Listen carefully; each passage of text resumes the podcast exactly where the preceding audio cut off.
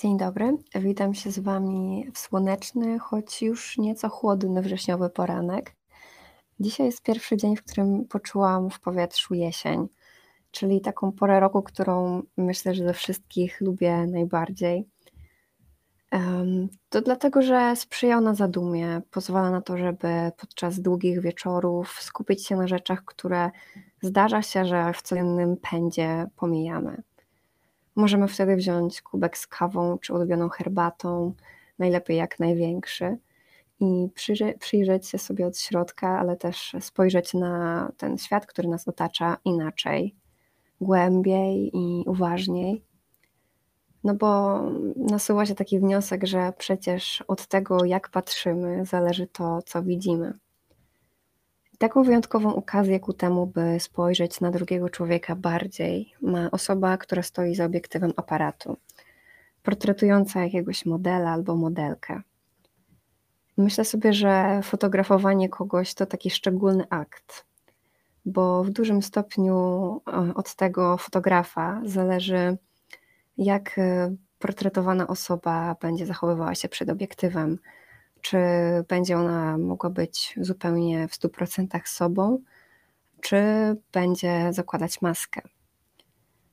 A myślę, że cała magia portretu polega na tym, żeby ukazać człowieka takim, jakim jest naprawdę. O ile oczywiście y, na ten portret jest taka właśnie koncepcja. Robię ten przydługi wstęp, ponieważ właśnie takim odkrywaniem wewnętrznego piękna i prawdy z takimi właśnie mm, wartościami, przymiotami, kojarzy mi się postać, którą mam tutaj dzisiaj ze sobą w studiu. Prawda, którą udało się jej dostrzec w ludziach, kiedy ich fotografowała i kiedy prowadziła z nimi niejedną, niejedną rozmowę, pozwoliła jej dostrzec ich piękno, ale też ból i rany, które w sobie noszą.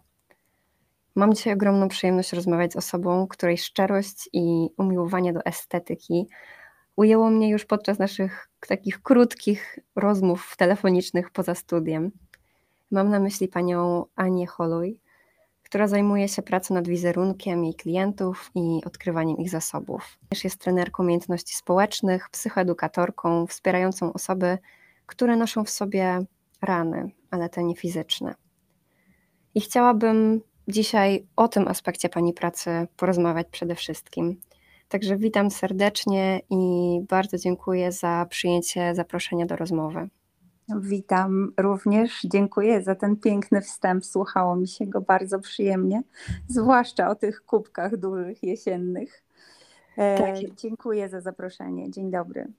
Ja też jestem fanką właśnie dużych porcji herbaty i kawy, tak. E, więc to są takie skojarzenia, które mm, przyszły mi na myśl już kiedy rozmawiałyśmy, tak jak zresztą wspomniałam. I wydaje mi się, że mm, to piękno, które potrafi Pani dostrzec w innych osobach, może też e, bardzo mocno przyczynić się do tego, jak Pani innym osobom pomaga. Ale zanim mm, przejdziemy tak bezpośrednio właśnie do tej aspekty pomocowej Pani działalności, e, chciałabym się skupić na moment e, na psychologii wizerunku i tym personal brandingu, którym e, się Pani wciąż zajmuje. Mm, mhm. Skąd pojawił się taki pomysł, żeby zająć się właśnie tą psychologią wizerunku? Ja się tym zajmuję już ponad 14 lat i to nie było tak, że ja wpadłam na pomysł, że będę się tym zajmowała. To było bardziej y, w tę stronę, że ja odkryłam ogromną radość z portretowania ludzi i od tego się zaczęło. I w miarę jak zaczęłam portretować y, i tej pracy towarzyszyły zawsze, za każdym razem bardzo długie, głębokie rozmowy o życiu, o ludziach, o sobie, o ograniczeniach, o talentach. Odkryłam, że to wspaniale. Mm, wtedy też jeszcze na początku nie odkryłam, że ja mam trochę taki dar e, wyciągania z ludzi e, tego piękna. Natomiast wtedy to już był początek i taki przyczynek do tego, że ja e, potem w trakcie tej mojej pracy i rozwoju zaczęłam pogłębiać jakby te obszary i, i zaczęłam po prostu pomagać ludziom pokazywać na zewnątrz to, co mają w środku, żeby to, co mają w środku, pokazane było na zewnątrz w sposób jak najbardziej autentyczny, bo to jest absolutnie credo mojej pracy, w sposób spójny, czyli żeby to wszystko było takie koherentne i nierozbieżne, profesjonalne, no bo to jest praca w biznesie, ona zobowiązuje i tutaj ten profesjonalizm też jest istotny. A że mam, nie wiem czy szczęście, czy taką przypadłość, że mam bardzo wysoki poziom estetyki, taki wyśrubowany na najwyższe, na najwyższe wibracje chyba, to, to rzeczywiście przykładam do tego ogromną wagę. No i tak to było. Mhm. Niewątpliwie wrażliwość jest taką cechą, która przydaje się, wręcz zaryzykowałabym stwierdzeniem, że jest niezbędna zarówno w takiej pracy artystycznej i pracy wizerunkowej, e, jak i w pracy pomocowej, terapeutycznej. Mhm. Mm, tak, I tak. wiem, że właśnie zajmuje się Pani obecnie osobami, które mm, zmagają się z traumą, bo jest Pani psychotraumatolożką. E, I chciałam właściwie zadać pytanie, jak to się stało, że z personal brandingu przeszło Pani do tej pracy pomocowej, ale właściwie to najbardziej chciałabym dopytać, czemu akurat trauma, czemu właśnie traumą się Pani mhm. zainteresowała? E, przeszłam bardzo płynnie. Proces psychologiczny e, miał miejsce już i ma miejsce e, w pracy nad marką, nad, bo to jest praca nad osobą. Personal branding to jest nic więcej jak praca nad osobą i tym wszystkim, co ona w sobie nosi. No i tutaj przy okazji odkrywania tych dobrych, mocnych stron okazuje się, że ludzie bardzo często są bardzo dzielni w życiu, i to życie rzeczywiście jest takie pełne sukcesów, y, jest naprawdę warte podziwu i godne podziwu. E, natomiast tam głębiej, głębiej, jakby się tak zanurzyć, to się okazuje, że ci ludzie bardzo cierpią, albo męczą się z różnymi rzeczami, albo otwierają się nagle i okazuje się, że potrzebują ukojenia Natomiast chodzi o takie głębsze wejrzenie w człowieka i ono miało miejsce, i tak jak podkreślam, ono ma miejsce w tej pracy, e, w biznesie, e, nad marką własną, nad tym personal brandingiem.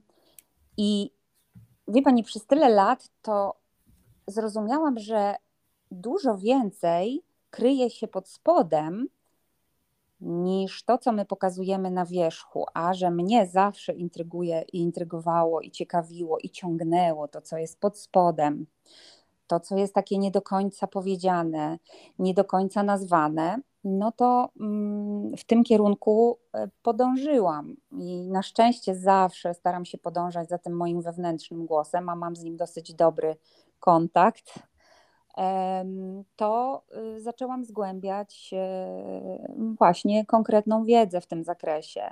To drugie wyniknęło z tego pierwszego, czyli z tej pracy, którą ja przez prawie 15 lat wykonywałam. E, I przyszedł taki moment w moim życiu, e, nie nazwałabym tego kryzysem wieku średniego, ale to było gdzieś w okolicach, że ja po prostu stwierdziłam, że dlaczego by nie pójść w tym kierunku, bo przecież ja już jestem w życiu na tym etapie, gdzie ja nic nie muszę, tylko mogę i mogę się z radością temu oddać w stu procentach. No i tak też postanowiłam i tak też działam i w tym kierunku zmierzam i w tym procesie jestem, z czego jestem bardzo zadowolona i szczęśliwa. Myślę sobie też, że dała Pani tym osobom, które stawały przed obiektywem i z którymi Pani pracowała, taką niepowtarzalną okazję, żeby się przyjrzeć też samemu sobie. I nie dziwię się temu, że podczas tych późniejszych rozmów, czy może właśnie mm, spoglądania później na swój portret, e, osoba zobaczyła coś więcej w swoich oczach, w swojej twarzy, w swojej postawie i w ogóle w całej takiej aurze, powiedzmy, tego zdjęcia. Tak było praktycznie za każdym razem. Naprawdę. Muszę przyznać, że tak było praktycznie za każdym razem i zdarzały się też łzy wzruszenia, zdarzały się takie reakcje mocno mm, radosne. E, ludzie po prostu odkrywali, że są tacy wspaniali. tak można to powiedzieć. Jakby e, jakaś taka bariera pękała w nich, bo mm -hmm. Tak. Myślę, że osoby pracujące też w, w show biznesie czy, czy w biznesie w ogóle bardzo wiele takiej pracy wkładają, żeby wizerunek był spójny, profesjonalny, tak? I nie ma chyba w biznesie miejsca zbyt wiele na pewno na to, żeby pokazać e, taką prawdę o sobie. Mhm, tak, to prawda. W biznesie myśli się o innych rzeczach, w biznesie myśli się o biznesie i często o sobie się trochę zapomina. I jak jest ten moment, kiedy człowiek przychodzi i musi zrobić zdjęcia, on jest często bardzo wkurzony, że on musi, że tu w ogóle mężczyźni mm, chętniej współpracują, bardziej nie lubią zdjęć się okazuje, ale potem łatwiej się pracuje z mężczyznami. Okazuje się, że tych e, złych myśli na, na swój temat mają trochę mniej albo negatywnych, tak bym to ujęła. Mhm kobiety się bardziej przejmują, ale generalnie stawanie przed obiektywem dla osoby, która nie jest profesjonalistą, jakby profesjonalnym modelem, jest trudne, jest krępujące, jest stresujące.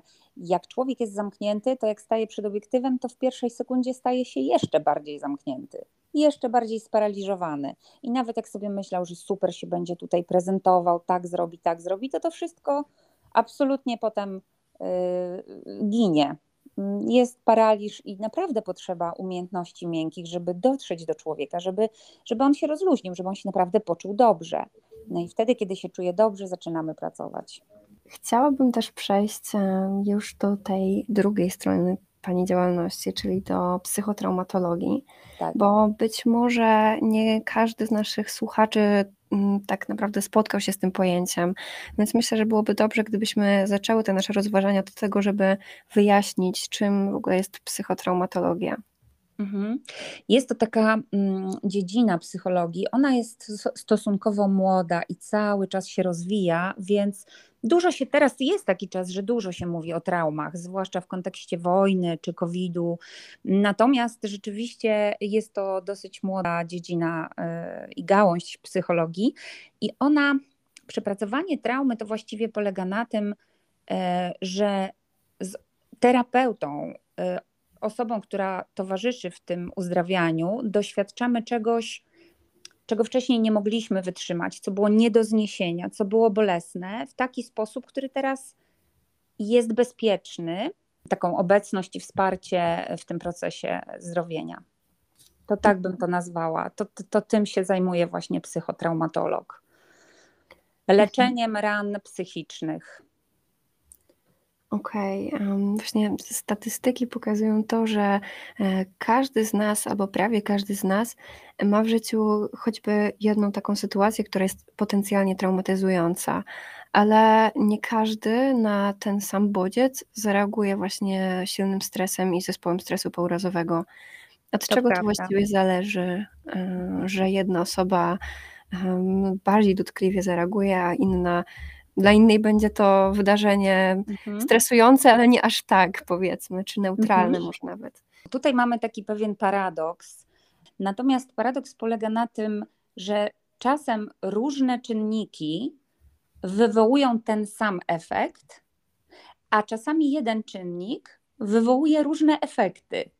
I tak mamy właśnie w przypadku traumy. Jeżeli jest y, zdarzenie, traumatyczne, to jest reakcja na to zdarzenie i to się nazywa ASD i to jest normalna reakcja na takie zdarzenie stresogenne i tak dalej, i tak dalej. Jest to wszystko w normie.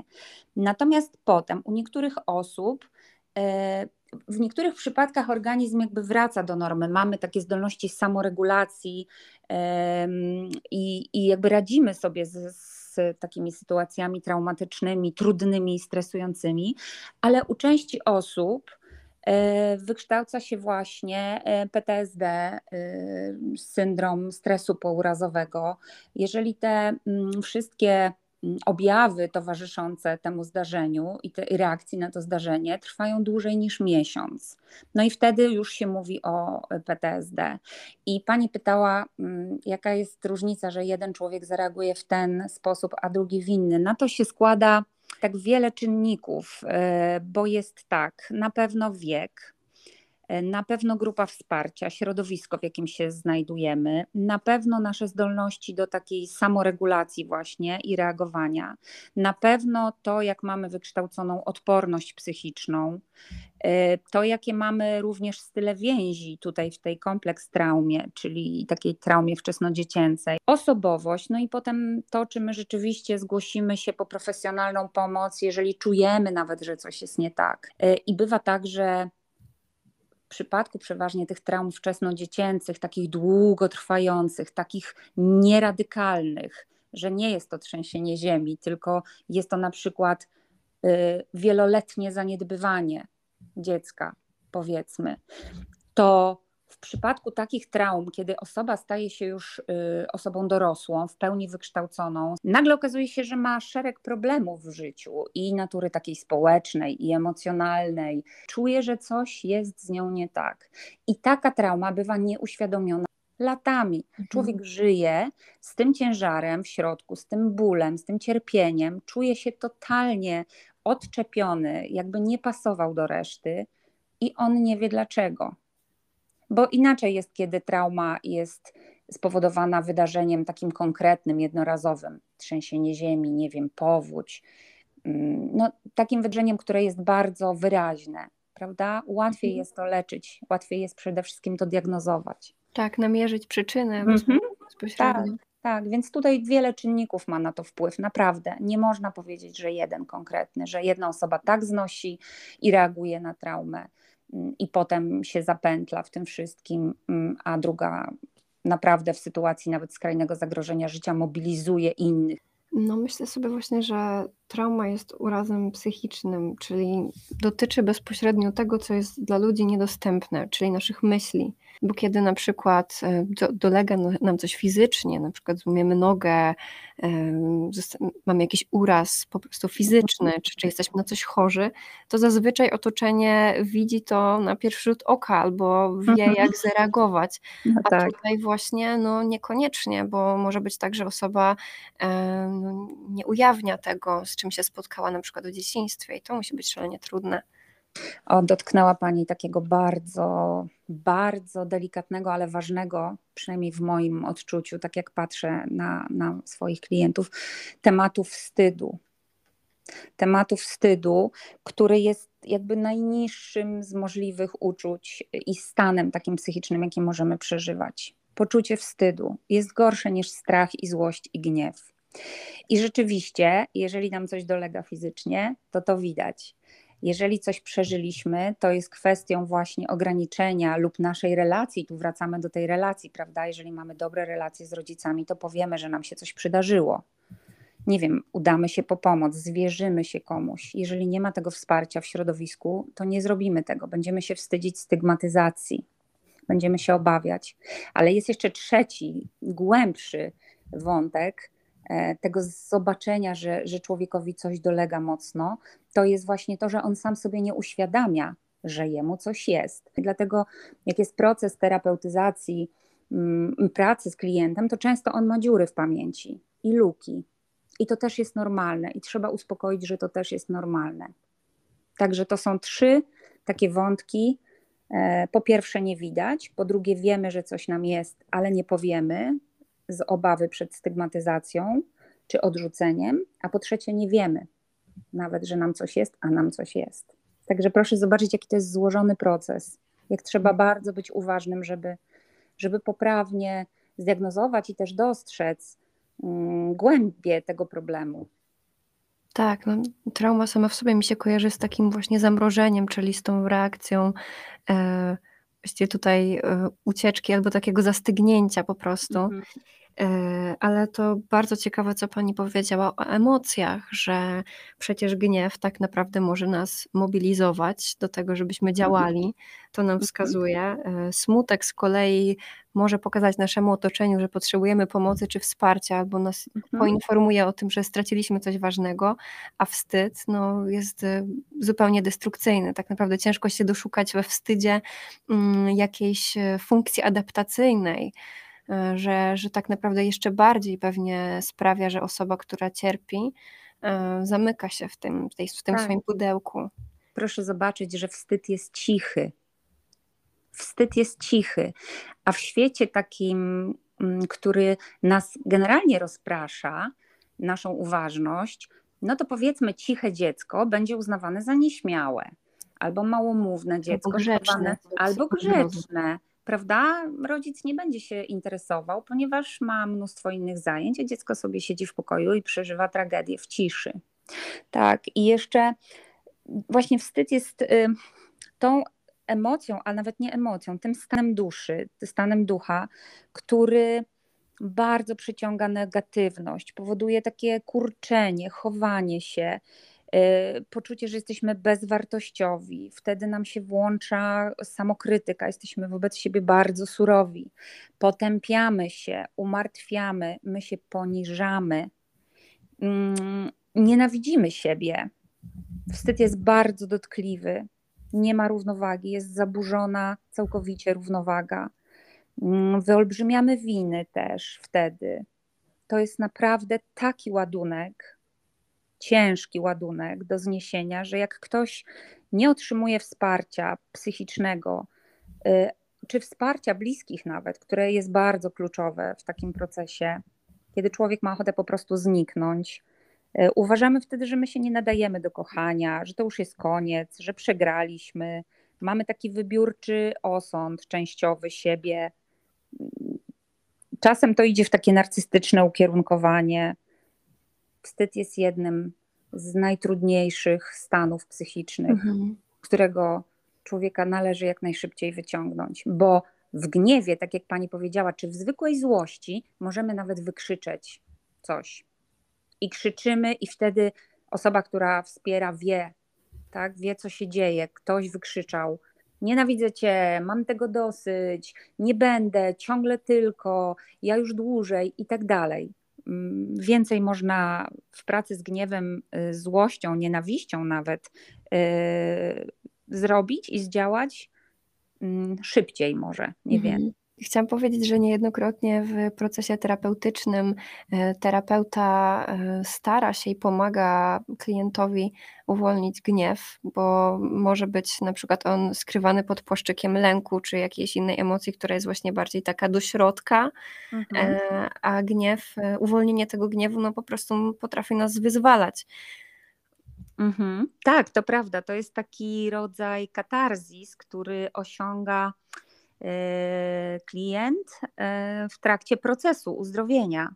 Mhm. To jest właśnie kolejny krok. Dobrze, jak się od niego zaczyna, to już się jest dużo szybciej, jest się o krok w procesie do uzdrowienia. Ale tak, uwolnienie tych wszystkich emocji, takie wypuszczenie powietrza, albo nie wiem jak to nazwać, ale często właśnie zaczyna się mm, praca od takiego płaczu, żalu, takiego płaczu, wyrzucenia z siebie wszystkiego, co tam jest nakumulowane. I dopiero potem jest uspokojenie, ale to katarzis pozwala właśnie e, dalej e, iść w procesie uzdrawiania. Jest bardzo istotny element w terapii właśnie traumy. Mhm. Już troszkę o tym powiedziałyśmy, ale chciałabym jeszcze dopytać, na ile PTSD, trauma utrudnia takie codzienne funkcjonowanie? Hmm. No, bardzo utrudnia, yy, ponieważ ona się rozlewa, yy, znaczy wpływa na właściwie każdy aspekt życia człowieka. I ten społeczny, i ten emocjonalny, i ten fizyczny, bo trauma również yy, skorelowana jest mocno z ciałem. E, teraz bardzo na szczęście dużo się mówi o takim holistycznym podejściu do traumy, czyli nie skupianiu się tylko na leczeniu umysłu e, i tych procesów, które zachodzą w, w głowie, mm, tylko również na pracy z ciałem, na odbudowywaniu tego kontaktu z ciałem, bo my jesteśmy tak właśnie e, często odcięci, nie tylko od emocji. To jest ta słynna dysocjacja, prawda? To odcięcie od emocji, ale też jesteśmy odcięci od swojego ciała. Nie mamy ze sobą w ogóle kontaktu. I a propos tych, e, tego pytania, to jest tak, że nie potrafimy wchodzić w związki, na przykład. Nie udają nam się te związki. Hmm, może się rozwinąć e, borderline, na przykład, e, które wiadomo z definicji jest bardzo uciążliwe i dla otoczenia, i dla samej osoby, która jest z pogranicza borderline. Mhm. E, pozwolę sobie mhm. przerwać i dopytać, bo czy tak. borderline tak. może się też rozwinąć w dorosłości? Czy tutaj mówimy o tym, że trauma w dzieciństwie może skutkować borderline w późniejszym życiu? Trauma w dzieciństwie zdecydowanie może skutkować borderline, y, może, aczkolwiek nie zawsze musi. To też jest istotne. Mm, może skutkować borderline, a będzie to wynikało z y, nieprawidłowej pracy mózgu, który nie miał szansy rozwinąć się. Niektóre jego części odpowiedzialne, takie jak płat przedczołowy y, za racjonalne myślenie, zaanalizowanie e, po prostu nie miał szansy się wykształcić. Także odpowiadając na to pytanie, to, to tak, tak, zdecydowanie trauma, ta kompleks trauma, ta wczesnodziecięca trauma ma szansę, znaczy szansę, e, jest ryzyko, że ona się może przerodzić właśnie potem w zachowania borderline. Okej. Okay. Mhm. Także wpływa bardzo, wpływa bardzo. Nie radzimy sobie w pracy, jesteśmy nadwrażliwi na krytykę, nie radzimy sobie właśnie z e, światem zewnętrznym, reagowaniem na różne sytuacje trudne, a wiadomo, że świat nie jest miejscem do końca e, przyjaznym. I nawet jest takie powiedzenie, że przeżycie traumy jest odarciem z iluzji poczucia bezpieczeństwa. Nie pamiętam, kto to powiedział, ale to utkwiło mi w głowie. Mhm. Bardzo że, mocne zdanie. Tak, tak, ale tak się, jak się w to pani zagłębi, to jest coś w tym rzeczywiście. Mm, bo jako młodzi ludzie w ogóle, zanim nam się coś wydarzy, to mamy takie pojęcie o świecie, że to jest bezpieczne miejsce i dobre.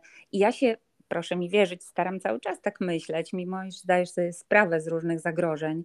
E, jestem też matką 16-letniego chłopaka, więc mm, dokładnie wiem, czym jest stres i niebezpieczeństwa, zagrożenia czyhające w świecie. Mhm. Ale rzeczywiście przeżycie tej traumy to jest taki bardzo zimny kubeł wody, znaczy kubeł zimnej wody na, na to poczucie iluzji bezpieczeństwa. Nam zaburzone jest y, totalnie i zabrane poczucie bezpieczeństwa i wiary w ludzi, wie pani, wiara w ludzi to jest mhm. podstawa egzystencji. Przecież tworzymy relacje, prawda? Y, mamy rodziny, mamy rodziców, mamy dzieci, mamy partnerów, przyjaciół, funkcjonujemy w pracy. Jeżeli mamy zaburzone to poczucie bezpieczeństwa i każdego postrzegamy wrogo, to proszę sobie wyobrazić, mhm. jakie to ma konsekwencje, jaki wpływ na nasze życie, na nasze przeżywanie. Nie, nawet nie jesteśmy w stanie doświadczać go w sposób naturalnie dobry, bo już nie mówię przyjemny, ale taki naturalnie dobry, bo na przykład mnie się to często zdarza, jak wychodzę ze swoim mm, psem rano, no nie jestem w stanie się nie uśmiechnąć do człowieka. I to jest szalenie przyjemne, kiedy drugi człowiek się oduśmiecha do mnie. I to jest bardzo miłe. I jak ja sobie tak rano wyjdę z psem i się zacznę uśmiechać, robię to naprawdę naturalnie. Po prostu witam się, mówię dzień dobry, uśmiecham się, czasem zagaduję, jak kogoś znam. I ten już te 10 minut takiej wspólnej, fajnej wymiany naprawdę robi dzień. Tak, zgadzam się, e, że ta radość i to korzystanie w jakikolwiek sposób z życia po prostu na każdym poziomie właściwie jest zaburzone. Mhm.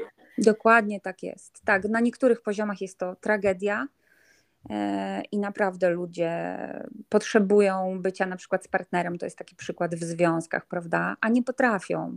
E, w tych właśnie traumach wczesnodziecięcych to potem się tworzy ta E, to chodzi o, to, o, to, o ten model przywiązania, jaki się wykształci w dzieciństwie.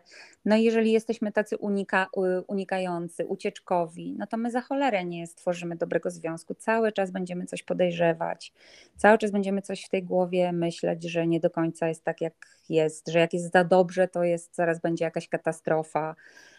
Mm, naprawdę to wpływa na, na każdy obszar życia, tylko w mniejszym lub w większym stopniu. Mhm. No dobrze. Jak w takim razie możemy pomóc osobie, która cierpi na PTSD? Może zacznijmy od takiego procesu terapeutycznego, czyli taka osoba przychodzi na pierwszą sesję i co się właściwie dzieje. To zależy, czy ona ma świadomość, y, czy jest wysłana przez bliskich. To też, to też jest, punkt wyjścia jest istotny szalenie, e, ale zwykle jest tak, że pierwsza rozmowa, pierwsze spotkanie to jest y, poznanie bo żeby zdiagnozować, bo ten proces diagnozy nie jest taki jednorazowy, on nieraz trwa dwie, trzy sesje, nieraz dłużej, naprawdę, żeby się dokopać do tego, co w człowieku siedzi. Czasem potrzebne jest kilka spotkań, czasem jedno. To zależy właśnie od, od osoby. Jest to kwestia bardzo indywidualna. E, więc pierwsze spotkanie to jest głównie rozmowa.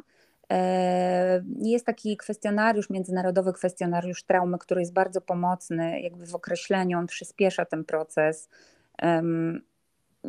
tego dojścia do sedna sprawy.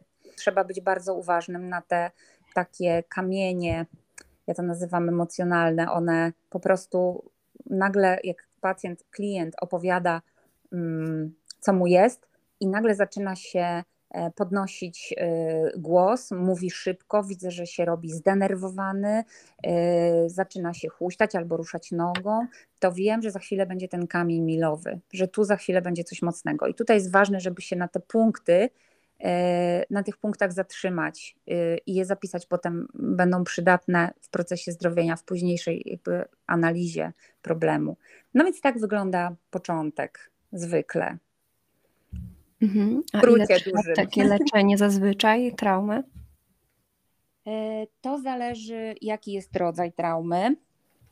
E, I mamy tutaj e, taką typologię traum, traumy typu pierwszego, drugiego i trzeciego. I ta pierwsza, tak w skrócie tylko powiem, żeby mieć taki, wie pani, taki, taki rozrysowany w głowie obraz tego, jak to wygląda. Mhm. Traumy, czyli mamy typ pierwszy, drugi, i typ trzeci. Pierwszy to jest taka prosta trauma, e, gdzie jest to pojedyncze zdarzenie. I tam o, o tym mówiłyśmy na początku. Yy, albo takie zdarzenie masowe, jak wiele ofiar, tak jak w przypadku teraz wojny yy, w Ukrainie, mhm. ale ma ograniczony czas trwania. Czyli na przykład wypadek samochodowy. Tak, jest przypadkowa. Jest nieintencjonalna i przypadkowa. A trauma typu drugiego e, to już jest trauma tak zwana złożona, która się powtarza. Jest to zdarzenie takie wielokrotne albo całe serie zdarzeń i one są intencjonalne, one są robione świadomie. Robione są z jakiegoś powodu drugiemu człowiekowi. Mhm. A trauma typu trzeciego, o niej się mówi bardzo mało, a uważam, że to jest bardzo duża grupa ludzi, że tak powiem, w zaniedbaniu, czyli to jest policja, straż, właśnie psychotraumatolodzy mhm. kryzysowi, którzy doświadczają traumy w pośredni sposób. Okay. Nie? To mamy te trzy rodzaje traumy i w zależności od tego, jaki rodzaj traumy e, mamy, to do tego dostosowujemy terapię e, i metodę leczenia.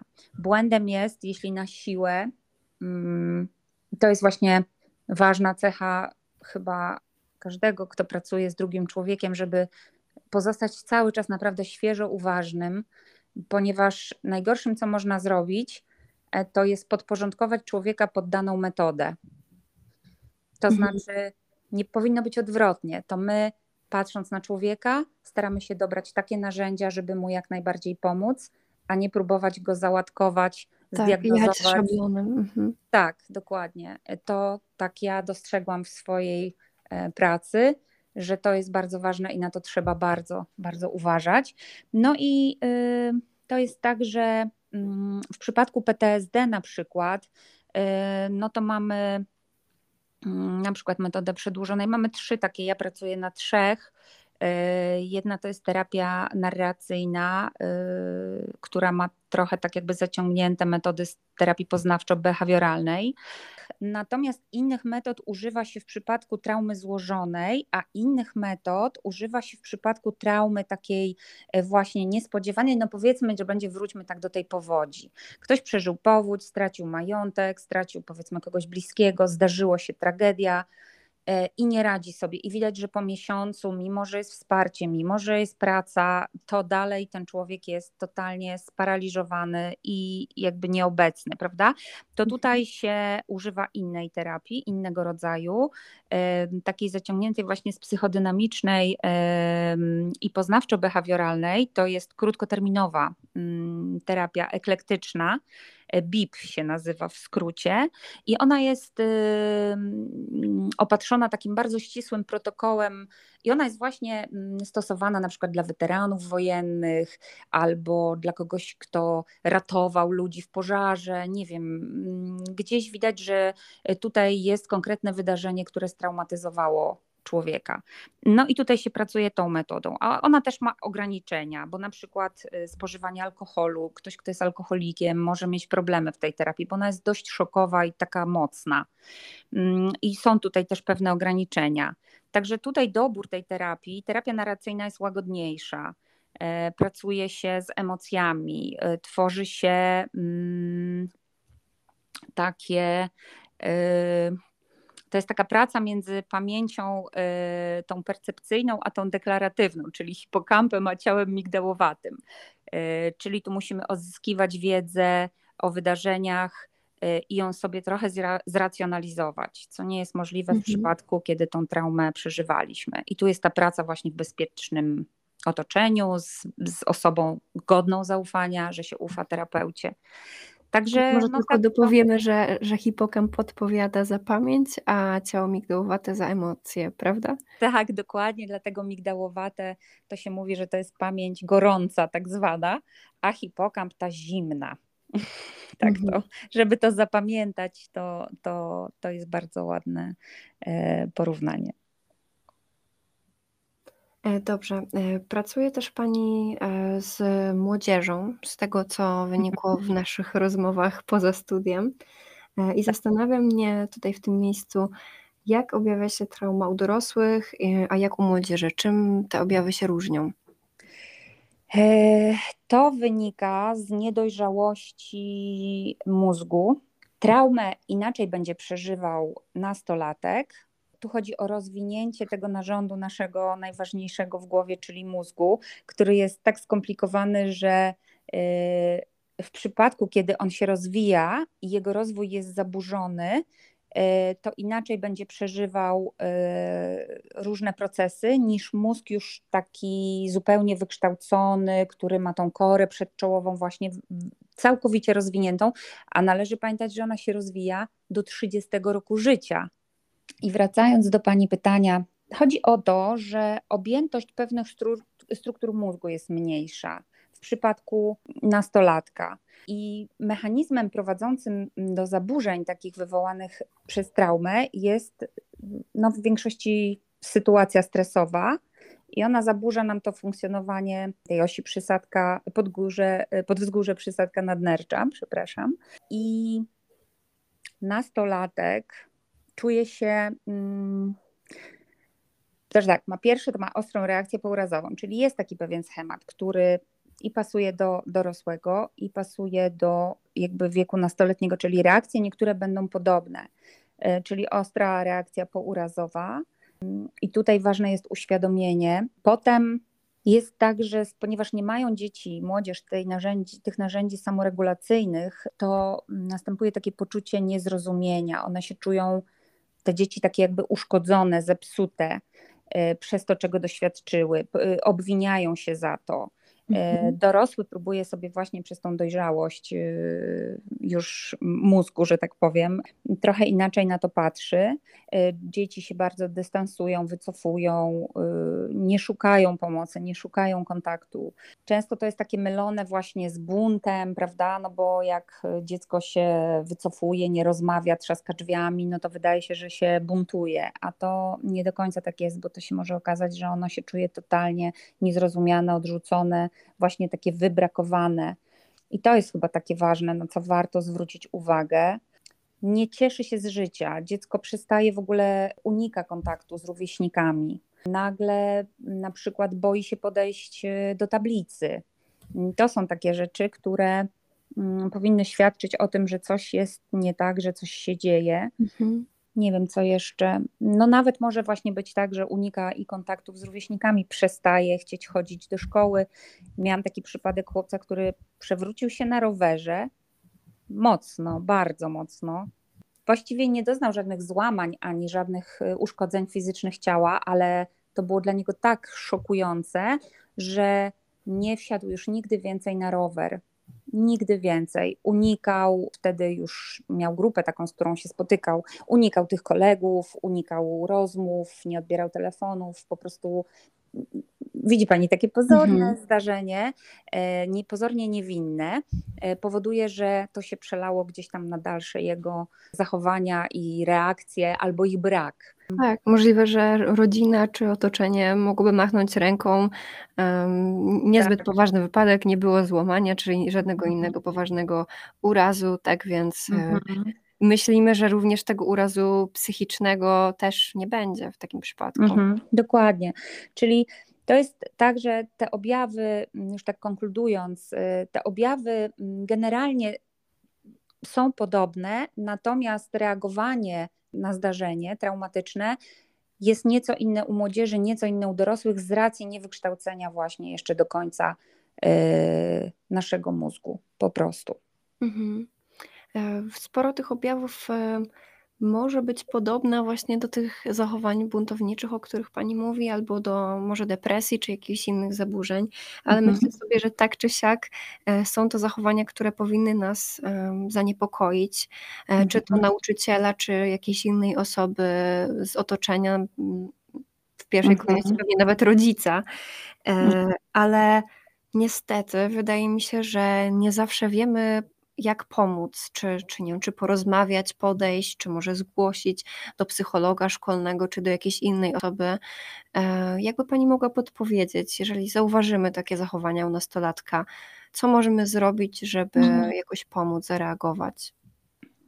Y, no, chciałabym powiedzieć, że tutaj system się sprawdza i że y, mamy środki zaradcze ale niestety, mm, proszę zobaczyć, dla młodego człowieka najważniejsze elementy to taka triada jest.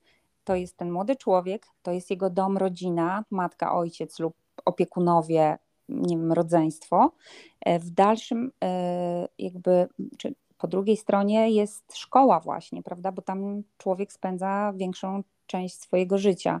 I tam są właśnie nauczyciele, jest pedagog, jest psycholog. Wydawałoby się, że i tu, i tu, tutaj spędzamy jedną część życia, tutaj drugą, no i jeszcze są rówieśnicy, ale oni potrafią to raczej dopiec mm, niż wesprzeć, niestety.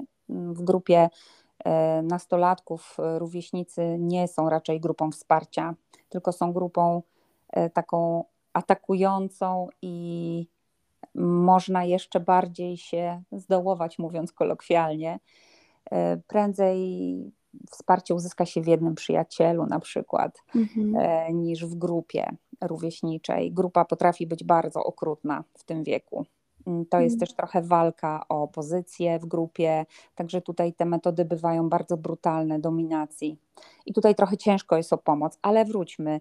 Jest ta rodzina, jest szkoła, e, i proszę zobaczyć, powiedzmy, że dziecko w szkole, nastolatek w szkole, yy, nie wiem, podupada na nauce, unika szkoły, wagaruje, siada w ostatniej ławce, czasem nawet, nie wiem, wyłącza się, jest nieobecny.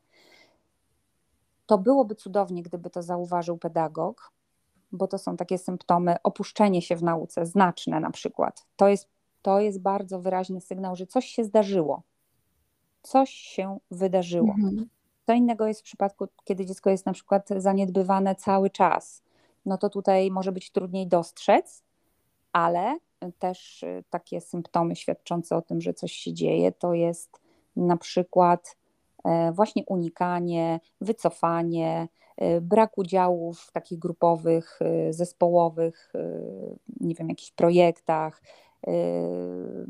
niezgłaszanie się, taki brak aktywności, taka apatia. Mhm. Mm, to też jest taki sygnał, że, że warto. Czasem ja nawet czytałam, powiem pani, tak to mnie bardzo, bardzo ruszyło. E, z racji 1 września pojawiły się różne tam memy i w mediach społecznościowych i opowiastki o nauczycielach i o, i o uczniach. No i tam była właśnie taka historia, że pani weszła do klasy, pożegnać tam tych ośmioklasistów, bo już oni szli do liceum, no i powiedziała, że dziękuję wszystkim, że wszystkich lubi, a tak naprawdę nie lubiła jednego chłopca i nie była szczera, bo to był chłopiec, który siedział na końcu, roz, zawsze rozrabiał, bo to też może przyjąć taką formę mm, na przykład agresji, yy, zamiast tego, tego milczącego cierpienia, rozrabiał, ale generalnie siedział sam, siedział pod ławką, yy, zachowywał się inaczej niż, niż, niż reszta dzieci i do czego zmierzam, że dyrektor, tam opowiastka była o tym, że dyrektor wezwał tą panią do gabinetu i poprosił, żeby ona przeanalizowała jego wszystkie karty psychologiczne y, na przestrzeni od pierwszej klasy do ósmej. I się okazało, że w pierwszej klasie pani czyta wspaniały, dobrze się uczył, otwarty, pogodny, koleżeński, y, zdolny, aktywny potem druga klasa, trzecia, czwarta, zaczyna się coś dziać. Okazuje się, że w tym czasie dziecko mm, było świadkiem choroby i śmierci swojej matki. Mhm. Potem zawarcia związku przez, mm, przez tatę, innego związku. I potem już szósta, siódma, ósma klasa, totalna degradacja.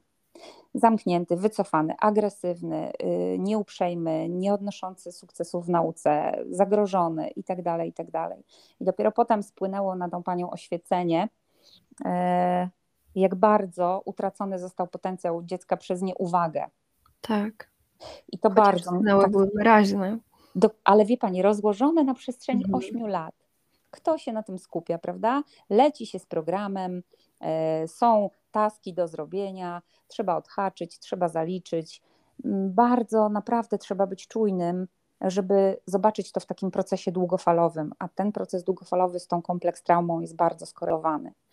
No inaczej jest właśnie, kiedy następuje taki bam, wydarzenie i nagle właśnie uczeń w szkole opuszcza się w nauce, totalnie zmienia zachowanie, to wtedy jest sygnał, że, że coś się dzieje. Wtedy warto właśnie zwrócić uwagę, pomóc, ale teraz zmierzam wreszcie do tego, co miałam powiedzieć, że jeżeli nawet nauczyciele, bo zwykle jest tak, że się nauczyciel mówi, że nauczyciele są nieuważni, pedagodzy, psychologowie w szkole, ale jeżeli nawet nauczyciel, pedagog, psycholog zobaczy i zgłosi, to problem jest w komórce rodzinnej, bo się okazuje, że przyczyną traumy byli rodzice. Mhm. I rodzice zamiatają pod dywan swoje winy tak długo, jak tylko mogą, kosztem zdrowia swojego dziecka.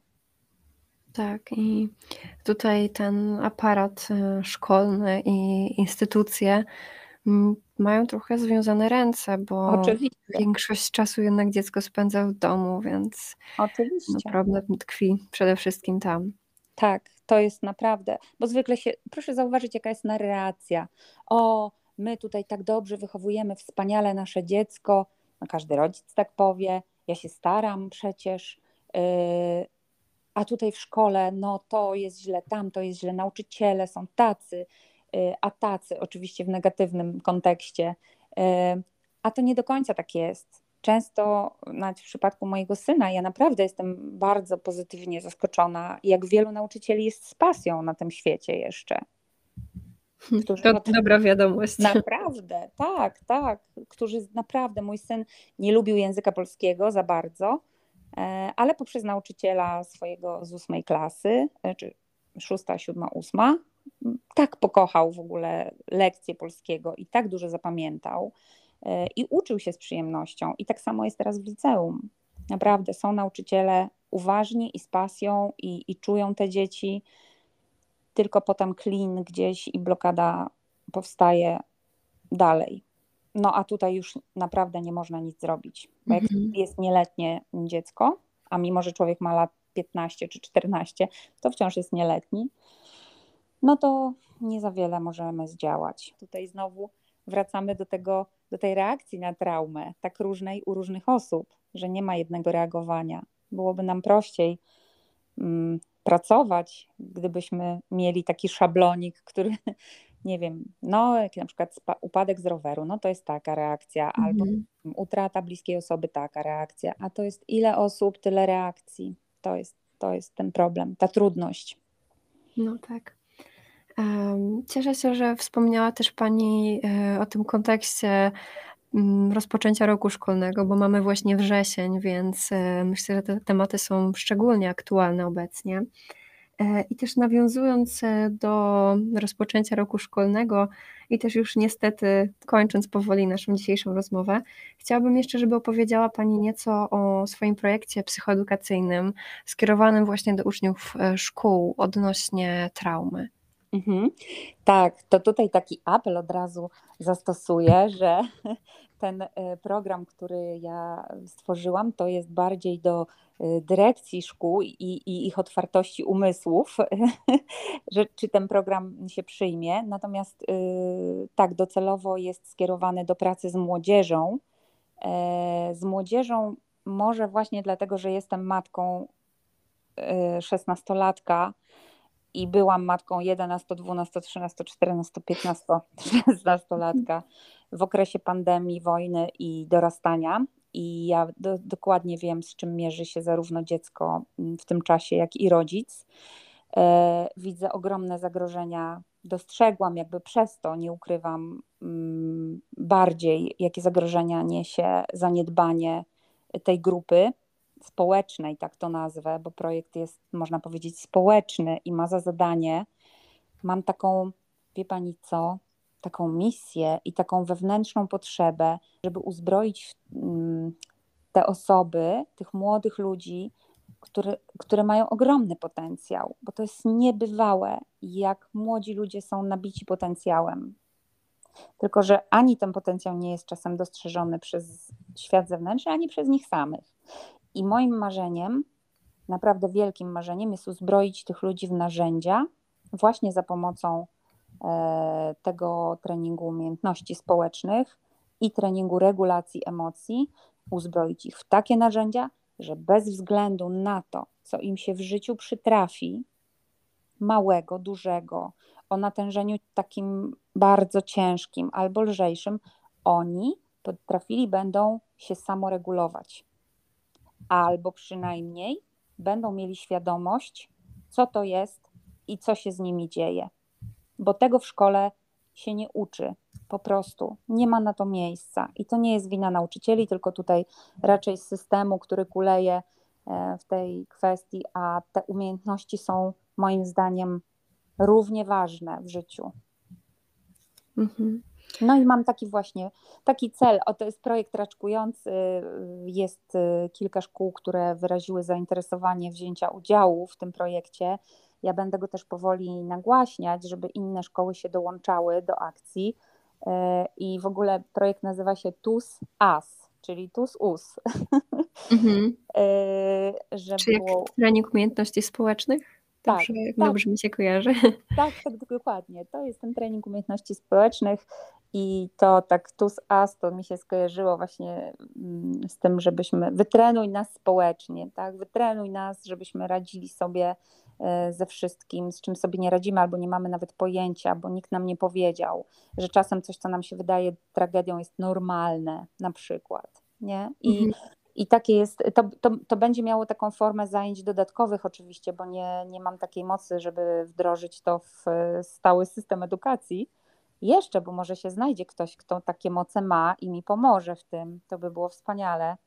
E, ale na razie, na ten moment, to, to jest taka forma zajęć dodatkowych, w których e, mogą wziąć udział uczniowie, e, które też poprzedzone jest spotkaniem z rodzicami, bo część rodziców nie wie w ogóle, co to jest.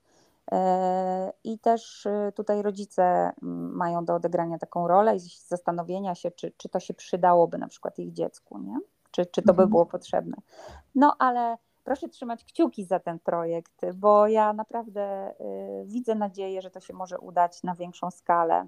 Mm. Tak.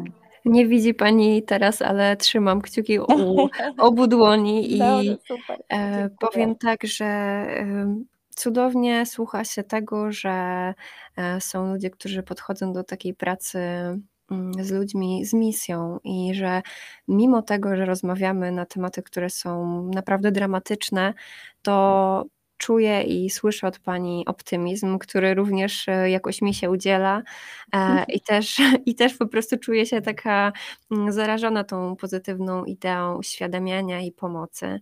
E, także naprawdę z całego serca życzę, żeby ten projekt okazał się sukcesem i żeby realnie mógł pomóc osobom, o które Pani walczy. Tak, cudownie. Nie będę dziękowała, żeby nie zapeszyć. E, ale na pewno będę dawała znać, e, jak on się rozwija. Dobrze, a ja podziękuję za rozmowę. Dziękuję ślicznie. I jeszcze na sam koniec chciałabym oczywiście zarekomendować konto na zaufanym terapeucie pani Ani Holuj. Możecie się umówić, znaleźć tam kalendarz ze wszystkimi wolnymi dostępnymi terminami i posłuchać i poczytać coś więcej jeszcze o mojej dzisiejszej rozmówczyni.